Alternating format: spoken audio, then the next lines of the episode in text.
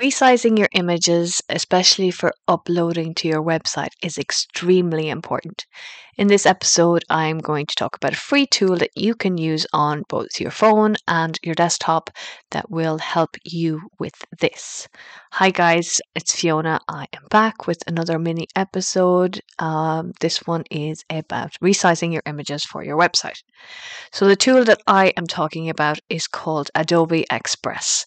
So if you go to adobe.com forward slash express, if you don't already have an Adobe account, you can set one up for free and Adobe Express is free. It does have premium features, but the ones that we need to use are for free. I have talked before about how smart our smartphones are. And because they're so smart, the file size for your images taken by your camera are now a little bit larger.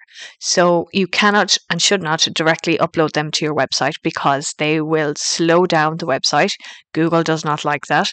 And your users will not like that if the images don't load in appropriate time we are impatient. We have about a you know one to three second attention span. So if something is taking too long or looks like it's broken, then we probably will move on to the next thing. So please resize your images for uploading to um, the web. The photos that you take on your phone are the size that you would need if you needed to print them quite large. So if you're uploading them to your website or you're including them in your email newsletter, you need to resize them because they are going to cause issues with your web pages loading, with your email imagery loading. So Adobe Express is really handy for this.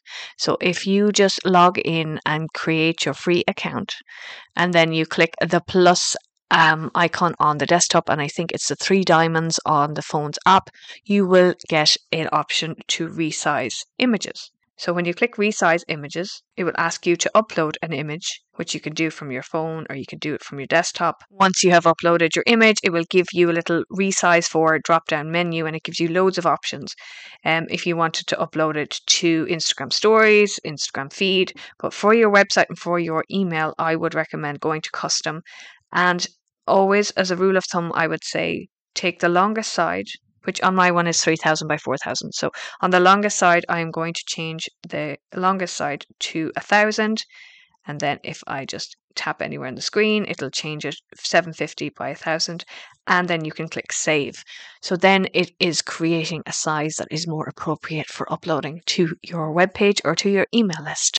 Adobe Express seems to have a lot of functionality very similar to Canva. I have not yet explored using it for creating visuals, but it looks like it is a pretty handy tool. It also has a background remover for images.